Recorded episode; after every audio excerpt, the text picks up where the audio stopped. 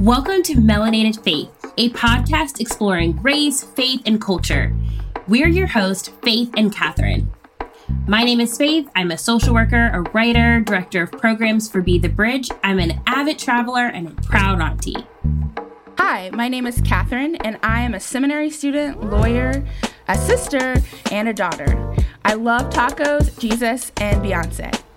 We started Melanated Faith because we wanted to create a place for us to discuss faith, race, and culture from a black woman's perspective.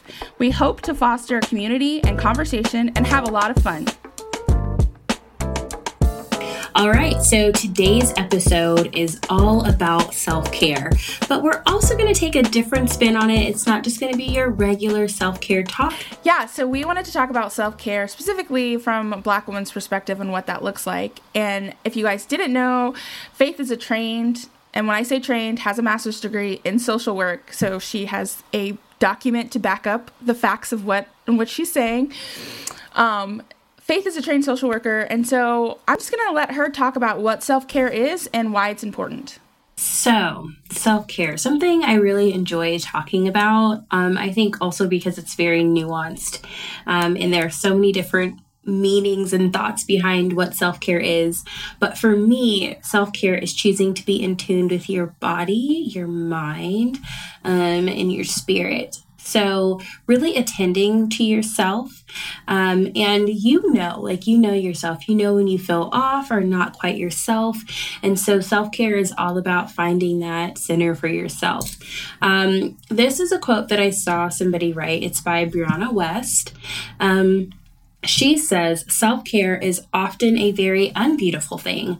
It's making a spreadsheet of your debt and enforcing a morning routine, cooking yourself healthy meals, and no longer just running from your problems and calling um, a distraction a solution. It's often doing the ugliest thing that you have to do, like sweat through another workout, tell a toxic friend you don't want to see them anymore, get a second job um, so you can have a savings account, all of the above.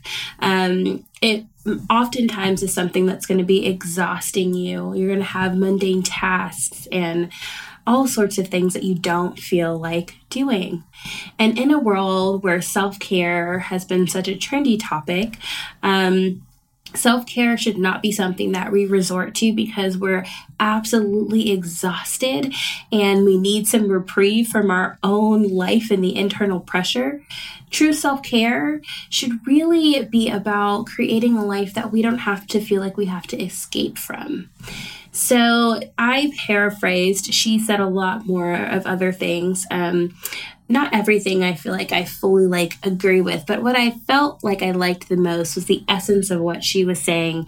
In life, we have all of these things we're going to have to get done work, life, kids, husband, uh, jobs, two jobs, three jobs, whatever the case may be. And caring for yourself is truly about finding a way to daily do that in a way that you feel healthy and where you're not running yourself ragged um, to where you're exhausted and you're tired and you can't do anything else and you've overcommitted to like the highest ex- extent um, and you don't have enough time for you to reconnect with you to like really listen to be quiet to think um, and to really care for what your soul needs. So that's how i think of self-care um, what do you think, Kathryn?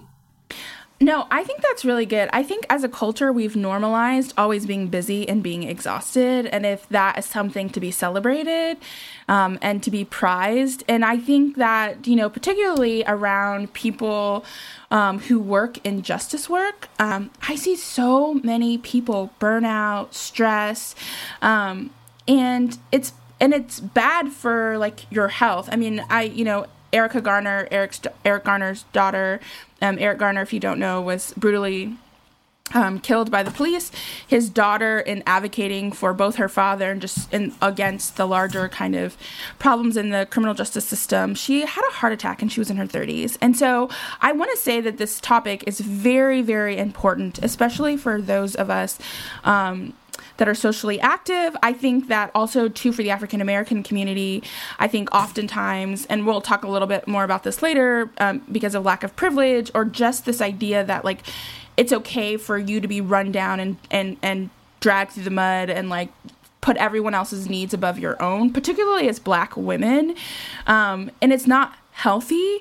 Um, so I'm excited to talk more about this today. And so just, um, yeah, and specifically for like black people sort of the ways in which the lack of self-care manifests itself. So faith you wanted to talk a little bit about racial trauma yeah, so for me, I really started to um, want to learn more about racial trauma just as I've been doing this work in the social justice space and also have seen like just those points of um, racial trauma pop up in my own life. And so I have been really focused in on learning what I can about trauma, how that affects us, and um, and the importance of knowing how trauma might manifest itself in your life. So there's a book I really like called It Didn't Start With You How Inherited Family Trauma Shapes Who We Are and How to End the Cycle. It's by Mark Wolynn.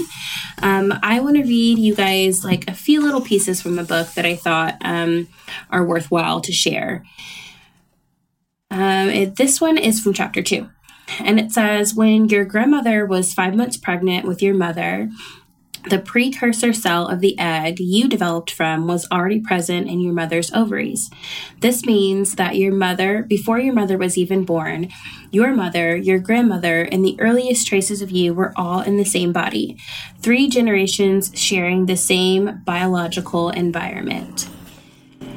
So, with this knowledge that emotions can be biologically communicated and the fact that three generations share the same biological environment of the womb, Imagine this scenario. A month before your mother is born, your grandmother receives devastating news that her husband has been killed in an accident. With a baby to prepare for and little space to grieve the loss, your grandmother will likely submerge her emotions into the body she now shares with her daughter and grandchild. You and your mother would know something about the grief from a deep place inside of you, a place that all three of you share. It is with it is within this shared environment that stress can cause changes to our DNA. And this is how our genes are affected by traumas in our family history. So, this is a really like fascinating, groundbreaking way of people starting to talk about how trauma affects the DNA and can also alter the DNA. And for some of you who might not be familiar with racial trauma or what it means, racial trauma, race based traumatic stress. Um, it's the cumulative effect of racism on an individual's mental and physical health. Um, it's been linked to feelings of anxiety, depression, suicidal ideations, and other physical health issues. And so, racial trauma is something that we've seen deeply affect the Black community. And so, um, if you look at what the Black um, community has gone through, specifically Black people who um, are descendants of those who were enslaved literally like the our dna the dna from that trauma that our ancestors experienced has been altered. And so there are things and traumas that we um, are affected by today from those experiences that they had then that has altered the dna and when you look at those aspects, so much makes sense as to why things are the way that they are. So, I'm highlighting racial trauma in this self care episode because it's really important. Um, for people people of color.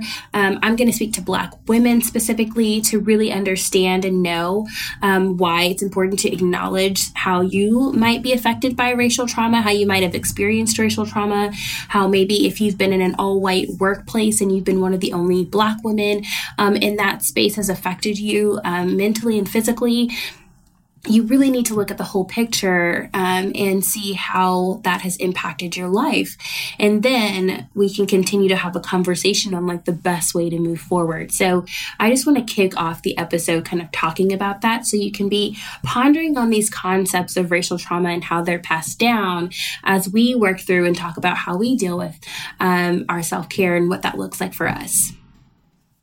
Yeah so i think it's important i you know, I love what we were talking about um, how stress can affect the DNA and how it alters sort of your, you know, physiological makeup. Um, so we know the body definitely keeps score. So, what are some kind of unhealthy ways we can cope with stress?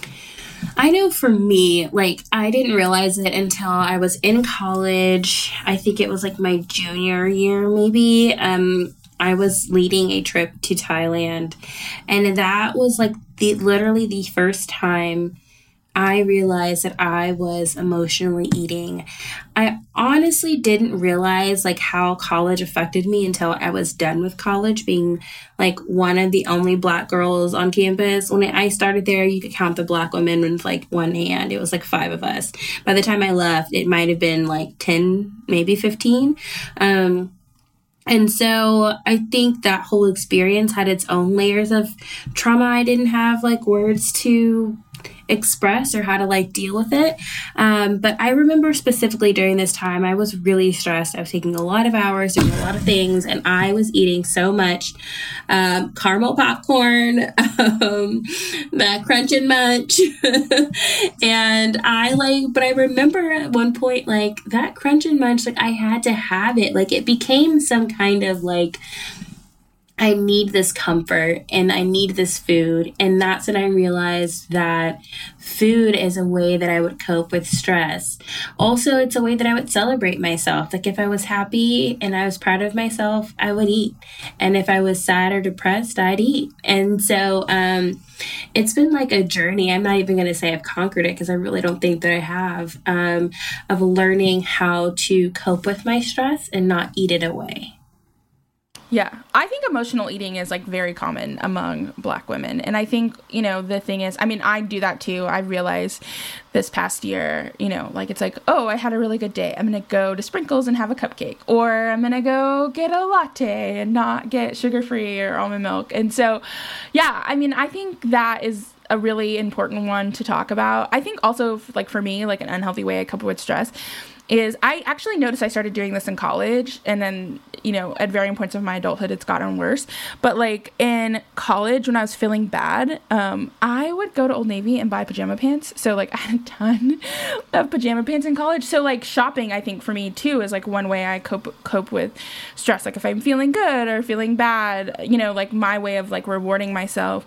Um, is to buy something new and like that's fine if you can afford it and it's also but i think also too like you know why you know i wanted to have this conversation about self-care is like thinking about ways in which we can take care of ourselves or celebrate ourselves that don't involve food or spending money, you know, or that don't put us in a worse position than we are. Um, and that's what I like love about the sort of the quote that you used to launch off um, this episode because I think so often when we talk about self care, that's what we're talking about. Like, oh, how I take care of myself is eating pizza or buying a new dress. And I just think that we need to do the work of examining like is that coming from a healthy place is that coming from a whole place or is that coming from like a just a quick fix like i need a distraction like a sort of like um sugar where it's like you're like on a sugar high it's like a quick pick me up but like long term doesn't leave you in a better position mm-hmm. um and so, yeah, I mean, and and you know what's I, we'll probably talk about this a little bit more later, but one of the things that really helped me kind of evaluate my own self care practices was counseling because I struggle with anxiety and was seeing a counselor pretty intensively the last year. And one of the things we talked about is that like how do I manage my stress? And I was like, "Oh, well I binge like watch Netflix and you know, all these things." And she was like, well, obviously it's not helping. You don't actually feel better because you're still stressed. And it made me she's like, "Really think about what are the things that you can do that actually when you do those things, it does actually alleviate stress." So, um yeah, so I think that it's helpful just to even part of the mindfulness I that I we hope that you'll take away from this episode is just like thinking about what you're doing and calling self-care and asking yourself is it really self-care? Mm-hmm. Yeah, exactly. And I think just just like your counselor was saying like is it helping you? Like do you feel less stressed? Um if you're not feeling less stressed or like relieved in some way like you're probably not doing your self-care right because um you can get your nails done and still be just as stressed after you got your nails done. And um and you didn't yes, really care exactly. for yourself you know? So i think that it's really important to keep that in mind when you're evaluating your self care. Um, okay, so Kathryn, this is what I want to know, and you kind of like talked about it just a little bit, but what are some of your favorite self care techniques? So I think so. I talked about counseling. I love counseling. I want to normalize counseling in Black communities and Christian communities because I nothing has transformed my life has in, in, like my spiritual maturity, where I am in my own life, more than counseling. And it is kind of scary. I I I, I sympathize with those feelings because I remember, you know, finding the right counselor. It's stressful. Like worrying about like as an African American woman, like oh will this person understand when I talk about how it's stressful at work being the only black person in the staff meeting. You know, um, but I encourage just being prayerful about that. And like I last year found a counselor that I like love, and it is a six year old white man, and he has been fabulous. And we talk about race, we talk about gender. Oftentimes he brings it up. So don't let that be a barrier. Um, so yeah, that dedicated hour one Monday a week um, to like talk about, you know, the things that are going in my life and how I'd like to do differently, I think was a big is a big self care thing for myself. Um, for the most part, because I'm an introvert, self care time involves being by myself. So, going to get a mani pedi, silent, and like bringing a book, reading is a huge self care thing. Um, and then something that I discovered last year was doing a silent retreat. And for those of you who don't know, um, I'm a seminary student. Um, we have to take a class on spiritual formation, and we try a bunch of different things that are supposed to help form us spiritually in this class. One of the things we did was a silent retreat, and we went to a place on campus in a library where you can't talk. Um, at all um, for four hours and i brought like an adult coloring book that had like scripture in it and i just listened to like worship music but not even worship music with words like the um, just the kind of instrumental and like colored for four hours.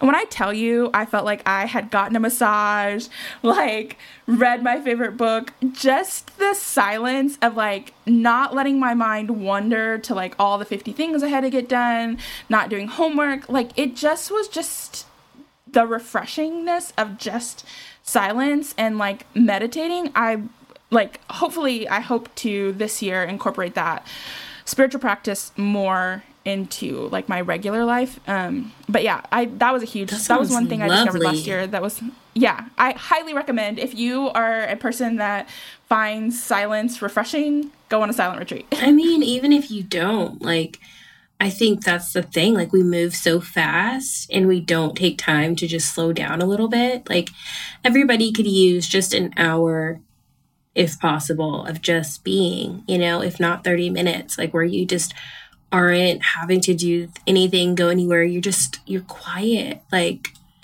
we yeah. need that more in the world, you know? Yeah, I love that. No, I agree. What, what, so Faith, tell us what some of your favorite ones are. Um, well, I mean, I feel like it's about to become a silent retreat because um, that is just like, wow. I'm like, so I was listening to you like four hours of just like trying to shut your um your brain off. Like, yes. So Wow. Okay. So eventually in 2020, I'll tell you guys about my silent retreat. Um, but for me, yes. I like to, um, I have a counselor. I've been seeing my counselor for um, since 2015, I want to say. Um, it's literally the best decision I ever made with my life. Um, four years with her. In the beginning, we had quite like an intensive session regimen. Um, and now we kind of talk like quarterly ish or just whenever I like need um, to talk. And it's just been really great for me to have that support in. Obviously, somebody that's walked with me now through like my mid 20s to now. So she's really seeing like me evolve and change. And I think, um, that has been a gift in and of itself. Um, I do not regret that. Um, also, if you really want a black therapist, there's, um, I think it's called like black therapy something. I don't know. I'll find the real name, but there's a whole black therapist like um, guide that where you can like go through a directory and find one. So if, that's something that you need, it is available. Um, Another great self care thing for me are heart to heart talks with my mom, um, my dad, my brother, or my grandpa. I'm really close to my family, and so um, we can just talk about a lot of things. Sometimes, like, I can express like what they've maybe done or like a way they've made me feel that I didn't appreciate, but we have like, we hold space for that, which I appreciate. Um, and really being around my nephew and niece is just like so much um, of a joy for me um, with my nephew when he was little and just born i was really kind of like walking through um, a season of feeling depressed i'd gone through a, a rough breakup and um, he was just like a little light in my life like this little person to love and look at and care for like he was just so precious to me during that time. And so I'll never forget it and I'll love him forever for that. Um, but yeah, I mean, things that cost money that I like to do, like getting my nails done or traveling. Um, and the most recent thing I've done this year that is free 99 um, is acknowledging my feelings, even when I feel like they're quote unquote bad. So, like, if I have a thought about a something or like that might not necessarily be super positive or might not be nice. Like, I acknowledge how I feel and then I process it and I start to assess where that feeling's coming from and why and all of the healthy things that you do. But just like giving myself space to like have that thought, even if it's not great, and then to deal with it and get it to the root of it. Like, that's been really freeing for me. Um, and like mentally, like mentally freeing for me. Yeah. Um, so I just want to circle back to something Faith said, and then we'll put these also resources maybe in the show notes. Um, but maybe we could just take a brief moment to talk about how we found our counselors, like give maybe some tips. Um, but then I also wanted to say if you live in a place where there's not a lot of access to counselors, um, you know, technology has done some wonderful things for life and some not so great. Russian interference. But one of the great things it has done, um, there are apps called Talkspace and BetterHelp where you can be matched with a therapist. Um, and then through your phone using FaceTime or like Skype um, or text, um, have access to those resources, even in areas that maybe are lacking in trained mental health professionals. Mm-hmm. Um, so, Faith, I don't know if you want to share kind of if you have tips for how to choose a counselor or what, you know, just for people who, you know, want to add counseling to their self care routine? Yeah, so um, the place that I was what I was thinking of that I couldn't remember earlier is Therapy for Black Girls. They have an Instagram, it's super great. Um, they're the ones that have a directory. Um, and also, I found my counselor um, when I was living in Austin, Texas. A friend of mine um, recommended um, her counselor to me. And and I was like what? That's so personal. Like you would share your counselor with me? And she was like yeah of course. I have since recommended my counselor to like so many of my friends. And I actually have two friends that see her now too. So um which is great. Like I love it. So um, that's how I met her, just through a word of mouth. And um, when I had seen a therapist before that I just did not like. So here's what I'm going to say that in this um, regard. Um, building rapport and trust with a therapist is super important. So, um, I needed to have a therapist I felt like I could connect with and that would really um, be able to kind of like hear my perspective and where I was coming from. Everybody is different, but I personally didn't want a um, a Christian therapist. And my reasonings were I just felt like I was in so many different Christian spaces. And I just wanted somebody who was going to kind of give me some different tips and um, and practical help in a different way. So she is amazing.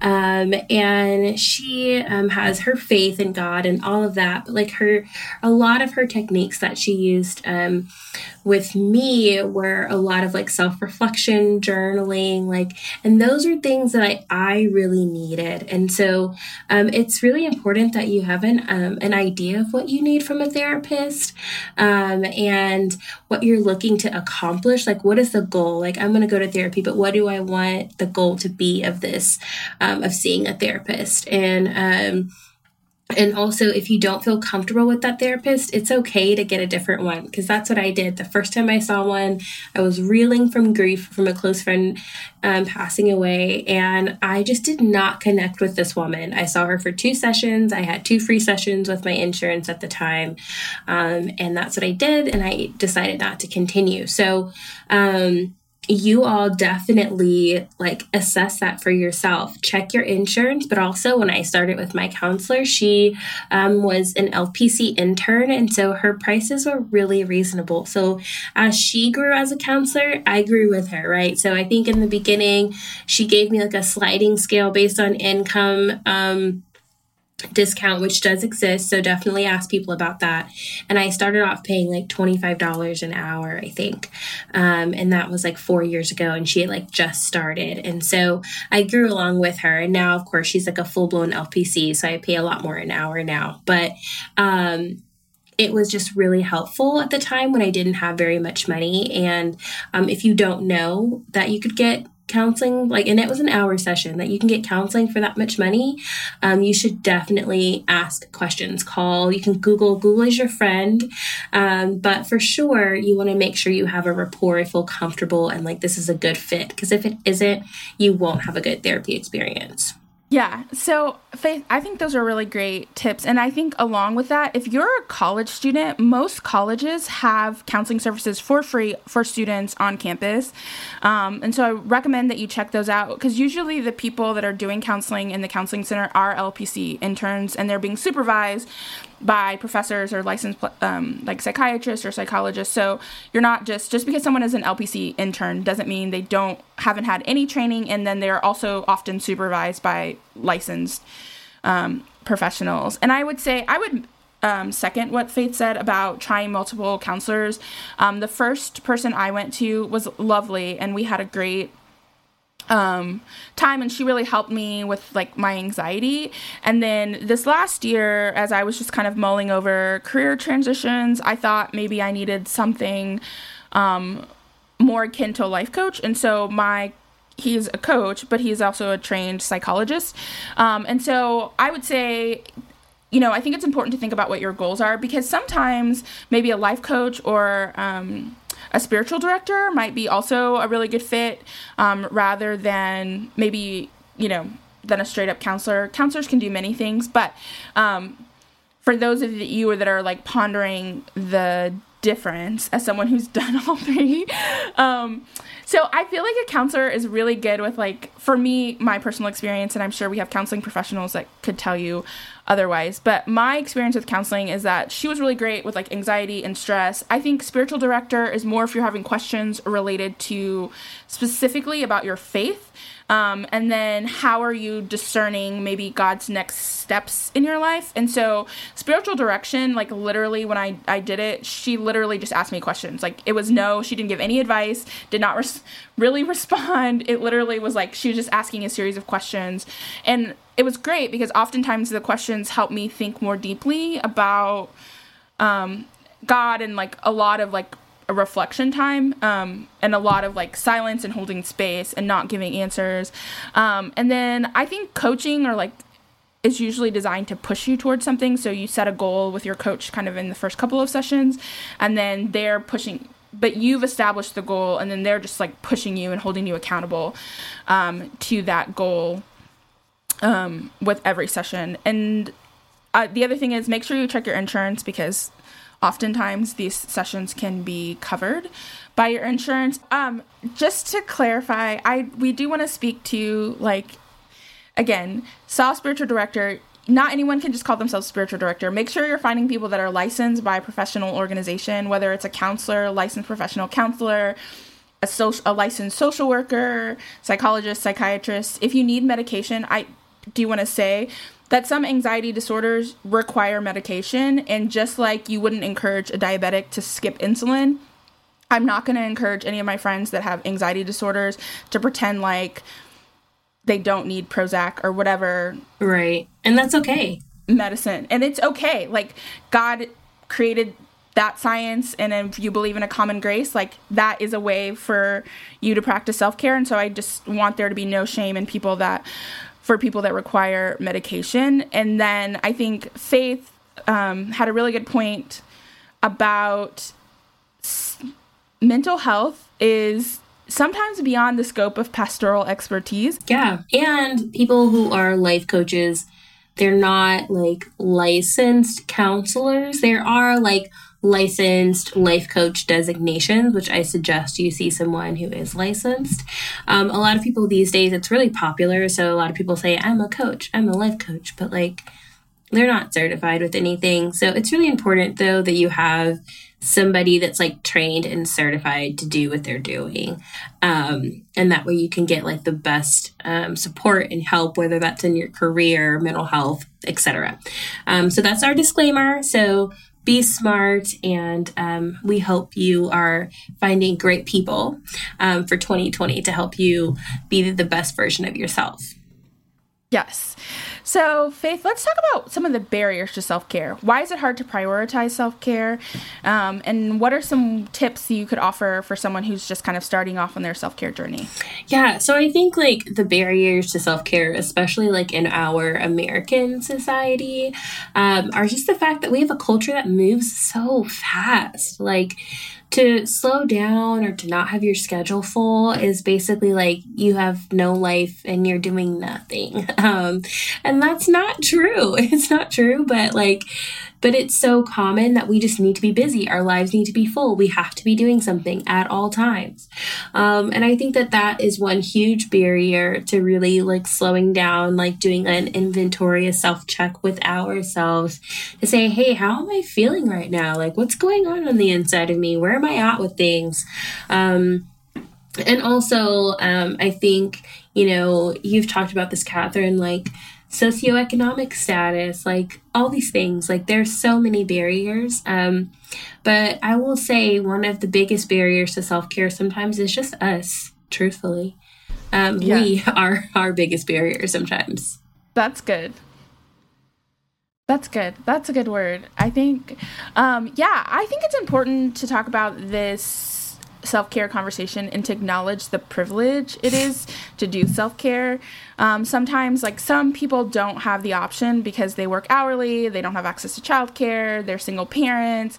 Um, and so, just like their socioeconomic status, as Faith said, really is a barrier to doing self care. And I would say self care as kind of the larger culture defines self care. So, um, you know, buying things or getting their nails done um, and that kind of thing. And so I think also, too, like recognizing that as a barrier um, to self care. And I say that, too, because um, oftentimes I think we are a barrier to self care, but I think one thing that can be helpful to us in in, learning to rethink about self care is our community and our friends. Mm-hmm. And so, looking around your community and asking your friends, "Hey, are you okay? Have you taken some time for yourself lately?"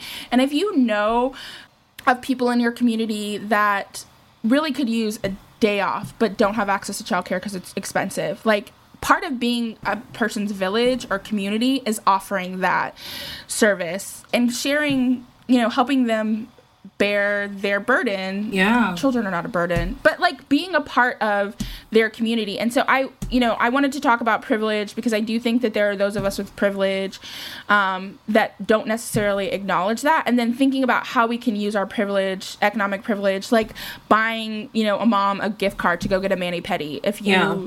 you know, or a facial or to spend an afternoon at the movies or paying for childcare and like thinking about how we can leverage our privilege, but also too that we acknowledge that self care is important and that there are people that don't have access to it because they don't have the same privilege we are, and then thinking about how we can be more supportive. Yeah. Um, of others in our community. Yeah, that's so good. Like because nobody talks about that. Like self-care could be as simple as like you choosing to also help somebody have access to something that you have access to.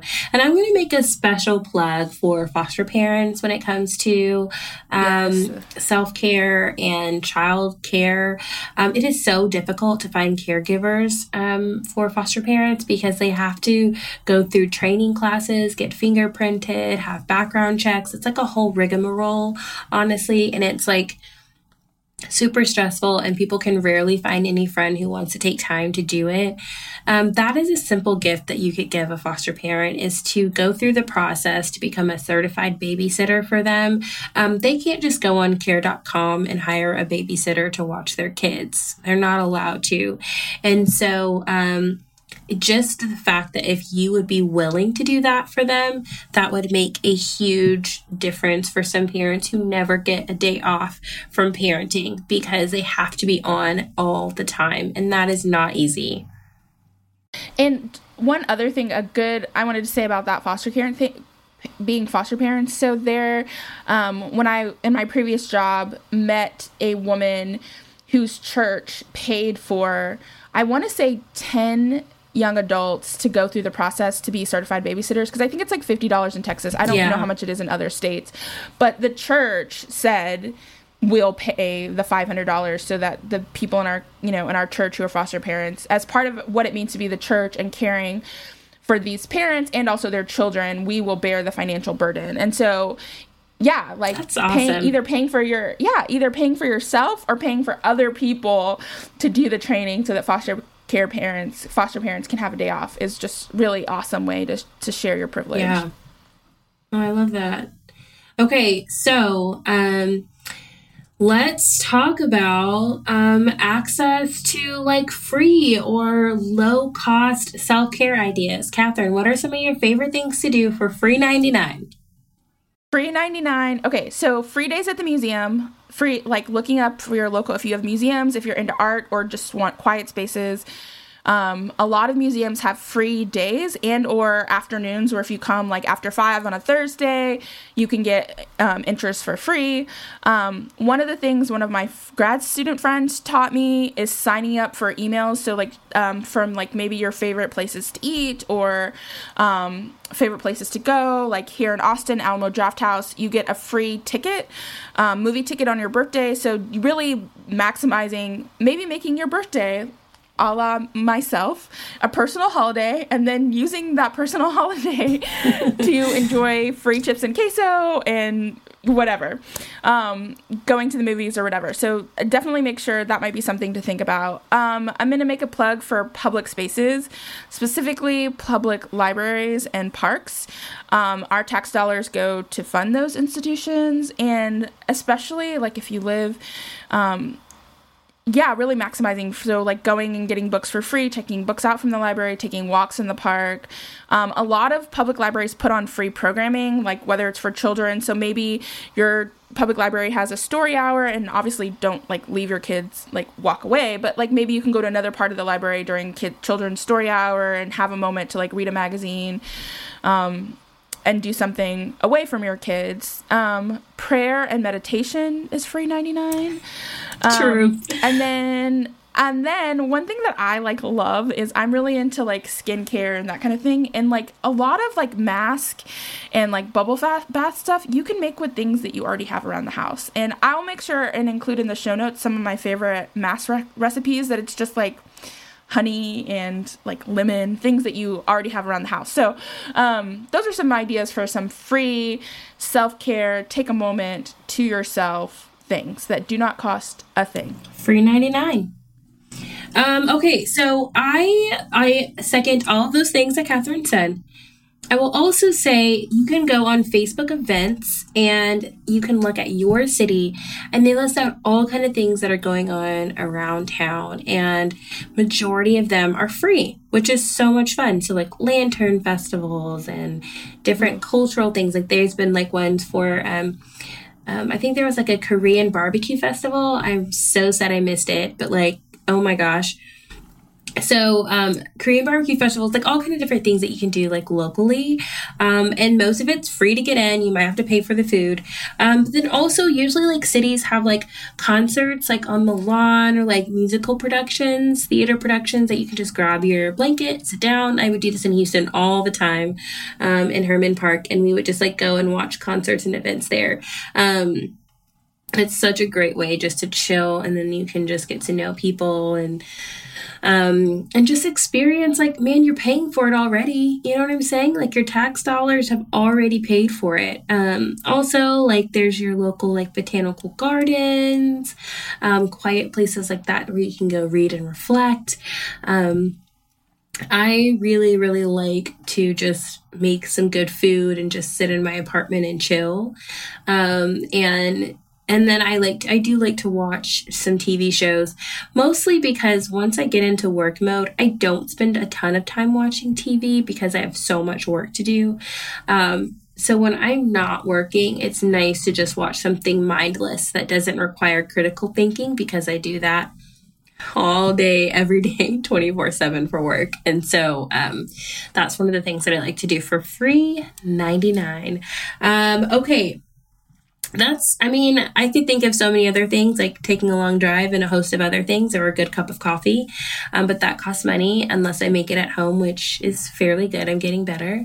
Um, but that's all i got That's good. I feel like um, these are some good tips to get you started. We'll list all these things in the show notes. And then um, if you have other tips, make sure you share them with us on Instagram. Um, okay, so in closing, we just want to talk about what the Bible teaches us about rest and its importance. Faith, if you want to talk about just kind of your own experience with scripture and why you think it teaches us about rest. What you think it teaches us about rest. Yeah, so I really love Matthew 11, 28 through um, 30. A lot of um, you may have heard this before, um, but I'm going to read it from the message version. Um, it says, Are you tired, worn out, burned out on religion? Come to me, get away with me, and you'll recover your life. I'll show you how to take real rest. Walk with me and work with me and watch how I do it. Learn the unforced rhythms of grace. I won't lay anything heavy or ill fitting on you. Keep company with me and you'll learn to live freely and lightly.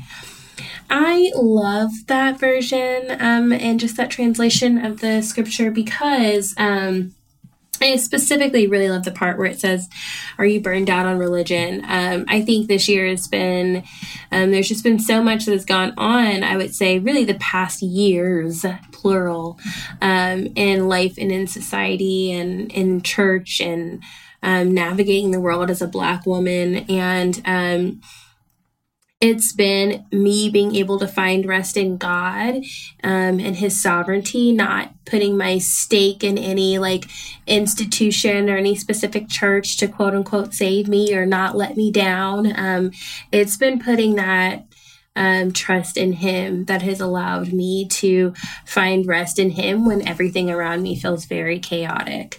Um, and so I just think that that's why I really enjoy that scripture.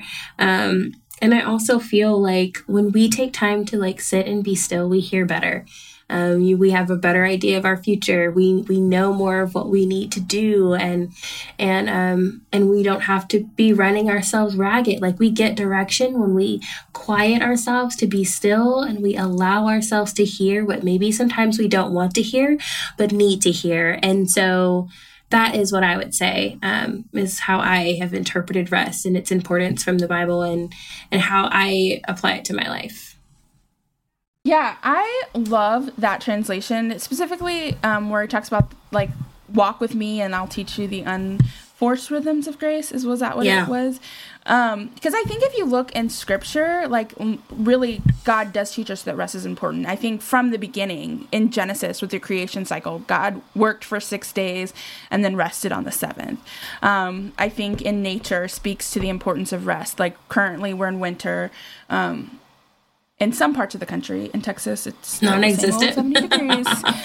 but the idea of winter and hibernation and creation sort of resting and then what it looks like to be productive and produce again. I think we have these examples from God all around us of that um, to be human is to need rest. I mean, part of Jesus in the fullness of his humanity went away in the Garden of Gethsemane to pray alone, away from the disciples. Um, and so I think there are lots of other scriptural examples of, yeah, God being like, it's okay to be that not just that it's okay, but that rest is important. And I want to, and I think that um, a lot of what I see as just like overactivity and busyness, I think sometimes can be attributed to faithfulness, um, or not faithfulness, faithlessness um, can be due to a lack of faith and then an overinflated sense of self and your own importance. Um, I feel like some people feel like they can't rest because the work won't get done if they don't do it right that minute. And I feel like that is a trick of the devil. Um, one, because I don't think that it's a good idea to be building things that are so dependent on you because you're a human. And as Faith has so eloquently already said, like humans are flawed and it's fine. Um, but really think about like is that healthy that your organization or your work only revolves around you? And if you take a moment away from it it all falls apart. I think that speaks to the maybe maybe you've created a faulty system and maybe something for 2020 is re-examining um, your team how you delegate um, how you ask for help um, in those moments. Because yeah i think taking a day off is important. And i think understanding that ultimately God is in control. Whatever work He has called you to, you get to do that as like a privilege, as part of His great story. But God is going to do His work regardless. And so you can take a day off because God doesn't take any days off. And so um, I think, you know, learning to just trust in the Lord and not being anxious for anything. And so one of my favorite verses is also in Matthew. Um, it's Matthew 6 25 through 34, and I'll just read a little bit of it. But it just basically says, Therefore, do not worry about your life, whatever you will eat, or what you will drink, or your body. What you will wear. Is not life more important than food, and the body more important than clothing? Look at the birds of the air. They neither sow nor reap nor gather into barns, and yet your heavenly Father feeds them. Are you not of more value than they? And they and can any of you worry at a single hour to the span of your life? And why do you worry about clothing? Consider the lilies of the field and how they grow. They neither toil nor spin, yet I tell you, even Solomon in all of his glory was not clothed like one of these. But if God will clothe the grass of the field, which is alive today and thrown in the fire tomorrow, will he not much more clothe you, you of little faith? Therefore, do not worry, saying, What will we eat? What will we drink? What will we wear? For it is the Gentiles who strive for all these things. Indeed, your heavenly Father knows you need all these things, but strive first for the kingdom of God and his righteousness, and all these things will be added unto you. And as my grandmother would say, do not worry about tomorrow because tomorrow has enough trouble for itself. True. So I would just encourage, you know, for you that um, feel stressed out or overwhelmed by your to-do list and i'm you know that's i think a totally normal feeling.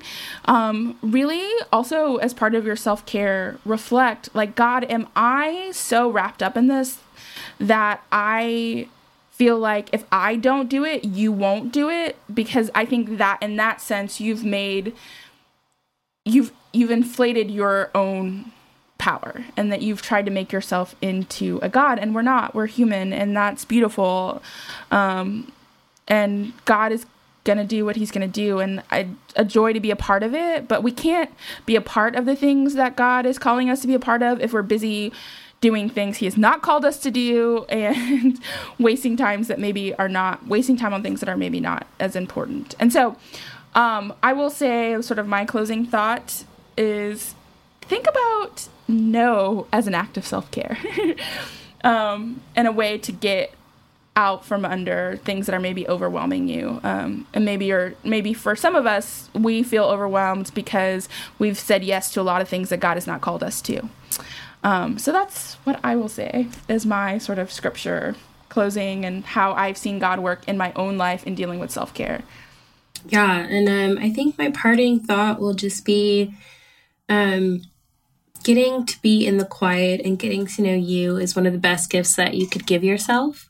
Um, so don't negate that gift. And um, sometimes in our deepest sorrows and places of hurt and pain, um, we do need to be quiet and we do need to be still um, because we need to heal and we need to become whole. And it's in the quiet that we can hear more clearly. And sometimes we hear and feel things we don't want to that we're avoiding trying to feel. Um, but my encouragement to you is to let yourself feel the feelings. You're human, you're normal. We all have these moments.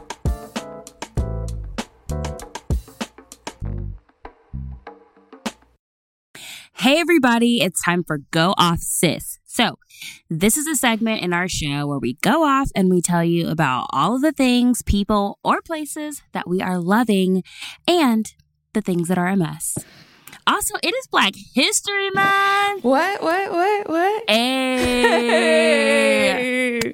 So we're celebrating all things black over here and just gonna be real excited about it and unapologetic. So um, I think we should start with what we're loving. Kathryn, what are you loving right now? So the thing that I'm loving right now is Gabrielle Union and her husband Dwyane Wade, and then Matthew Cherry, um, who are the creative team behind the new um, Sony Animation Hair Love. And if you haven't seen it, um, it's a short um, cartoon about a dad learning how to do his daughter's hair, um, and kind of just celebrating black hair, black hairstyles, and then kind of the special father-daughter bond. Um, but the thing that I'm loving beyond the cartoon is that there was a young man, his name is DeAndre Arnold, um, from Southeast Texas, who was told by his, his school that he could not walk in graduation and he was suspended unless he cut his dreads. Um, and I'm sure some of you have seen this story, but essentially he won't cut his dreads because he's it's part of his culture, his um, heritage. He's from Trinidad, um, and long dreads is, is, part of a it's a culture of respect thing. Um, and he talked about I've seen him give interviews that his hair is a part of who he is and he's been growing it most of his life and so he feels like to cut it off um, is part of cutting off his identity um, and i want to say that i feel like the school dress code is racist um, mm-hmm. and it's also a mm-hmm. little it's also a little bit sexist i saw an interview with another young white boy who was like yeah they made me cut my hair too and i just feel like um, hair is such a small thing. It does not affect what's going into these young men's minds and their brains, and they are able to learn even if they have bangs.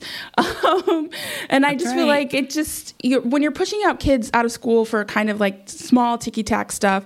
Um, it adds up and it affects their feelings about how they um, think about school. And so I want to say the thing that I love is I love that um, as part of their celebration of the message of hair love, um, Gabrielle Union and Dwyane Wade and Matthew Cherry have invited DeAndre and his mom to the Oscars. So I think that's pretty awesome. Yeah, I think that's so nice. And it's just needed. I mean, come on, hair of all the things. There's so many other things going on in the world. And hair is truly the last thing we need to be fighting about right now. I know. Um, okay, so the thing that I am loving right now is Next in Fashion on Netflix. Um, I really love this show because I, I mean, I enjoy reality shows. We do a lot of hard work, um, dismantling systems of oppression and talking about racism for work. So, like, just the idea to just sit down and watch this show is just so great. Not to mention the fact that their casting team did, I feel like, a really phenomenal job. They had like a great, um, just a great diverse cast and you can tell they really picked talented individuals and people who were really passionate about their craft so it made it even more fun to watch. And um, it's perfect. It's like 10 episodes. It's amazing. It's not a waste of your time if you just want to chill not have to do a whole lot of thinking about anything and you enjoy a competition. I enjoy a good competition show. So that's what I'm going to say I love right now. And you should watch it. Yay, I'm excited. Okay, so my thing is a mess, and I'm sure you're going to have some things to say about this too. Um, I think um, mine's the, the same. Is the reaction to the Super Bowl halftime show featuring Jennifer Lopez and Shakira. Um, so, first, I just want to say that Shakira is 43 and J Lo is 50. And mm. sis, go off. Go off, sis. Okay, go off. I'm because, over here like, wow, wow, wow. I mean, I'm probably never going to look like that at 50, nor do I really aspire to. But for the women that can do it, do it, girl. you do it. I ain't mad at you. I'm not mad at you. Um, but the reason why I wanted to talk about this is I feel like there was such a split in our timeline among sort of cultural and racial lines. Um, and I do feel like there were aspects of the Super Bowl performance that I wasn't, you know, weren't my favorite. The pole dance, um, which you know, if you know anything about J Lo, she was in a movie called Hustlers, which is about stripping. She does a pole dance um, mm. routine. So I think that was meant to allude to her role in that movie, um, which she was snubbed for the Oscars. So it could have been a little subtle jab at the Oscars, like, oh, who cares about your small little award show? I'm performing for millions at the half- halftime show. Um, but I feel like that we have gotten so certain segments of the timeline have gotten so worked up about um, the the dancing that they have mm-hmm. missed all the cultural elements, all the political messages. And also, too, I think it's just very dismissive. Um, I saw a friend post that she's never sees people that look like her um, on these kinds of stages. And as a Latina, like it just was really affirming um, for her. And she expressed some level of discomfort, too with the pole dancing, but she just was like so proud to see her heritage on display.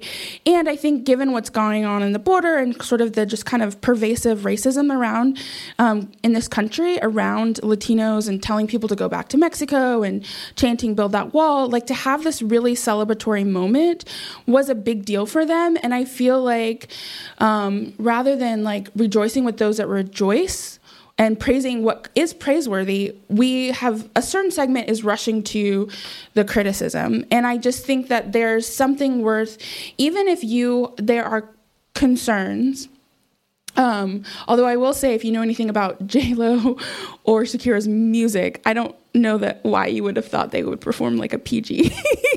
I mean, Shakira's PG like, performance. Yeah, yeah, I mean, her her song. The song is called "Hips Don't Lie." Like her hips have to speak for them not to lie. And most people have heard that song, so y'all knew she was going to sing that song before and, she did it at the Super Bowl. And I also so the, missing the cultural aspects. Um, you know, Shakira is her nationality she's Colombian, but she's half Lebanese. Um, there are a lot of like belly, belly dancing elements that are nods to that kind of Lebanese culture. Um, she did a dance at the end called the Champeta, which celebrates Afro Latino um, contributions to Colombian culture and music. And I think even just the idea that like belly dancing at to Western eyes is like sexual, but it's not in like other parts of the world, right? Like people in India and you know, and parts of Arab countries. Like belly dancing is just it takes in a lot of skill, um, and it's it's just a celebratory dance. And so, you know, one thing I would just like to encourage, and I think this is a mess. The timeline is a mess. Is to like look at some of the articles around um, the cultural, you know, J Lo made a statement about kids being in cages and how Puerto Rico Puerto Ricans are Americans. Like focus on those things and i think not so much um, on because there's always going to be something we can always pick about pick out something but think about building up the body of christ and think about what it would mean um, what it has meant for latinos um, and latinas to see themselves on the world's biggest stage um, and yeah, to be celebrating and saying, live out loud and be proud of your heritage. Like, you have nothing to be ashamed of um, being from part of this country. You're not from an S hole country. Like, there's something beautiful about the way God created you as a Latina, Latino man. And I think for all of the concerns about pole dancing, let's talk about that.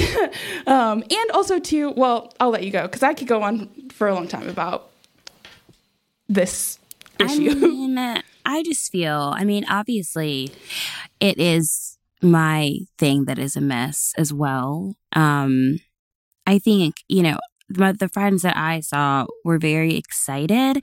And you know, some of my closest friends that I've learned a lot of, about Latin culture um, are my friends who've invited me into their homes and their lives. And one of my best friends who took me to El Salvador with her. And just to see like the culture and the beauty. And um, I know that it meant so much to her and just a lot of our friends. And um, I just really can't it was really hard for me to kind of like reconcile where like all the like vitriol and the anger was coming from when there's just so many people that I saw on the other half of it. Like, like wow, like finally, like representation. I saw myself. Like, we haven't seen that.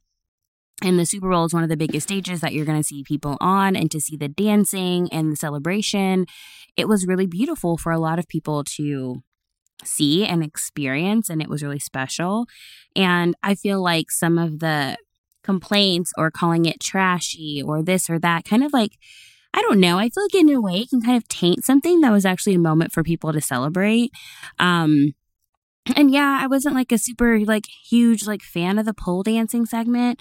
Um, but let's be honest, like that was probably like 20 to 30 seconds of like the whole thing. And so the fact that y'all stay mad about that, like just was like, wait, people, like yeah. listen, if it was a whole like, you know, good two, three minutes and like, you know, I, I get it. You know what I mean? I would I think I would understand like a little bit more if it was like a, a lot lengthier, but the fact that it was really like very quick and was like one of the main focal points for why people would like disregard the whole thing and call it trash. That just felt like a little bit of a reach for me. So, um, I just think that when we want to start conversations about like making this country and this place somewhere where everyone can feel loved and accepted and valued and really feel like this it really is um, a home of a lot of different ethnicities and cultures. And this is a place where it's not just the majority culture gets to control the narrative. Um, it's really interesting to see how mad people get because it's like wait there's other people here. Yeah, and I think to your point, um, even you know beyond the United States, I mean, for me, my primary concern is always the church and what the body of Christ is doing.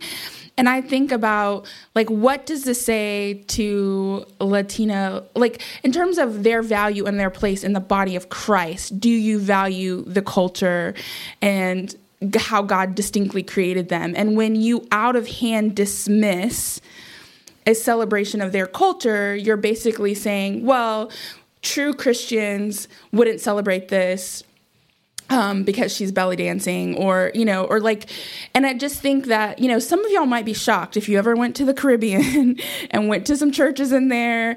I mean like you don't come to none of my family reunions because even the you know most sanctified aunties know how to get down when the beat drops. That's the and truth. it's just and i think you know just respecting you know you know, yes, you know, have your, you know, you didn't like the pole dancing, but to spend all of your vitriol on that just seems out of proportion to what it was. And the other thing is, like, all these people who are trying to tie it to like Me Too and the over sexualization of women, like, again, I don't know why you expect non Christians to act like Christians, number one, but number two, Lo and Shakira chose their costumes. Like they chose their choreo. Like so the idea that um, and, you know, women being raped or sexually assaulted has nothing to do with what they're wearing. So if they were covered Say up that. in turtlenecks and wearing floor length skirts, there are men that would probably look at them and have impure thoughts. So I think that that is obviously the standard is different for the body of Christ. We don't want to cause people to stumble, but I think, and we'll get into this in a different episode,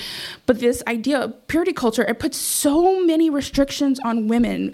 How is it both that men can do everything in the church and yet have no self control, and so that women must be hyper controlled so, because men aren't capable, but yet then they're right. also the only capable leaders. And so I just think mm. that, you know, some of this stuff, I think um, having discernment and wisdom, and certainly, you know, if it was me knowing what I know about Shakira and J Lo, I love them both.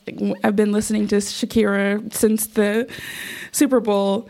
I don't think I would have had my kids in the room during the halftime show, but that's just me. Like, that's just me personally. And like, my parents were very strict about those kinds of things when I was a kid. But I don't think I would then, you know, make other people feel bad or say, like, you know, this is trash just because I have a different value system. So that's what I will say about yeah. that. Yeah. I mean, I think to wrap this up, the main thing that everybody has to like reflect on is how am I responding to somebody else who has a different story and culture than mine? Like, am I striving to understand, to want to learn more? Or am I casting judgment because it's so far and different and beyond what I know to be the standard of quote unquote right or acceptable or pure or holy, whatever yeah. the case may be? Are you, and yeah, I think to piggyback off that, and I'll just, this is my last thing. Are you reacting in a way that opens conversations and makes people feel comfortable being who God created them to be and and bringing that to the church and having those conversations? Or are in your comments you're shutting people down shutting people out and making people feel shame? And i feel like if that is where you're coming from you maybe reevaluate how you speak about these kinds of incidents Woo, y'all, we could go to church on this, and we will go to church about so many of the other things that Kathryn kind of gave y'all just a little sneak peek, a little preview um, that we'll talk about later. But Thanks for joining us on today's episode. Be sure to share, like, and subscribe to our podcast and leave a review on Apple Podcasts. And make sure you tell your friends about it so that way everybody can learn more about melanated faith. This podcast is all about faith and culture. So um, I also think of it kind of like a for us, by us black women talking about life. So if you know some people who want to listen to a great podcast, this is the one for them hit them up, share in all your platforms that you have, and let everybody know to listen to Melanated Faith. See you next time.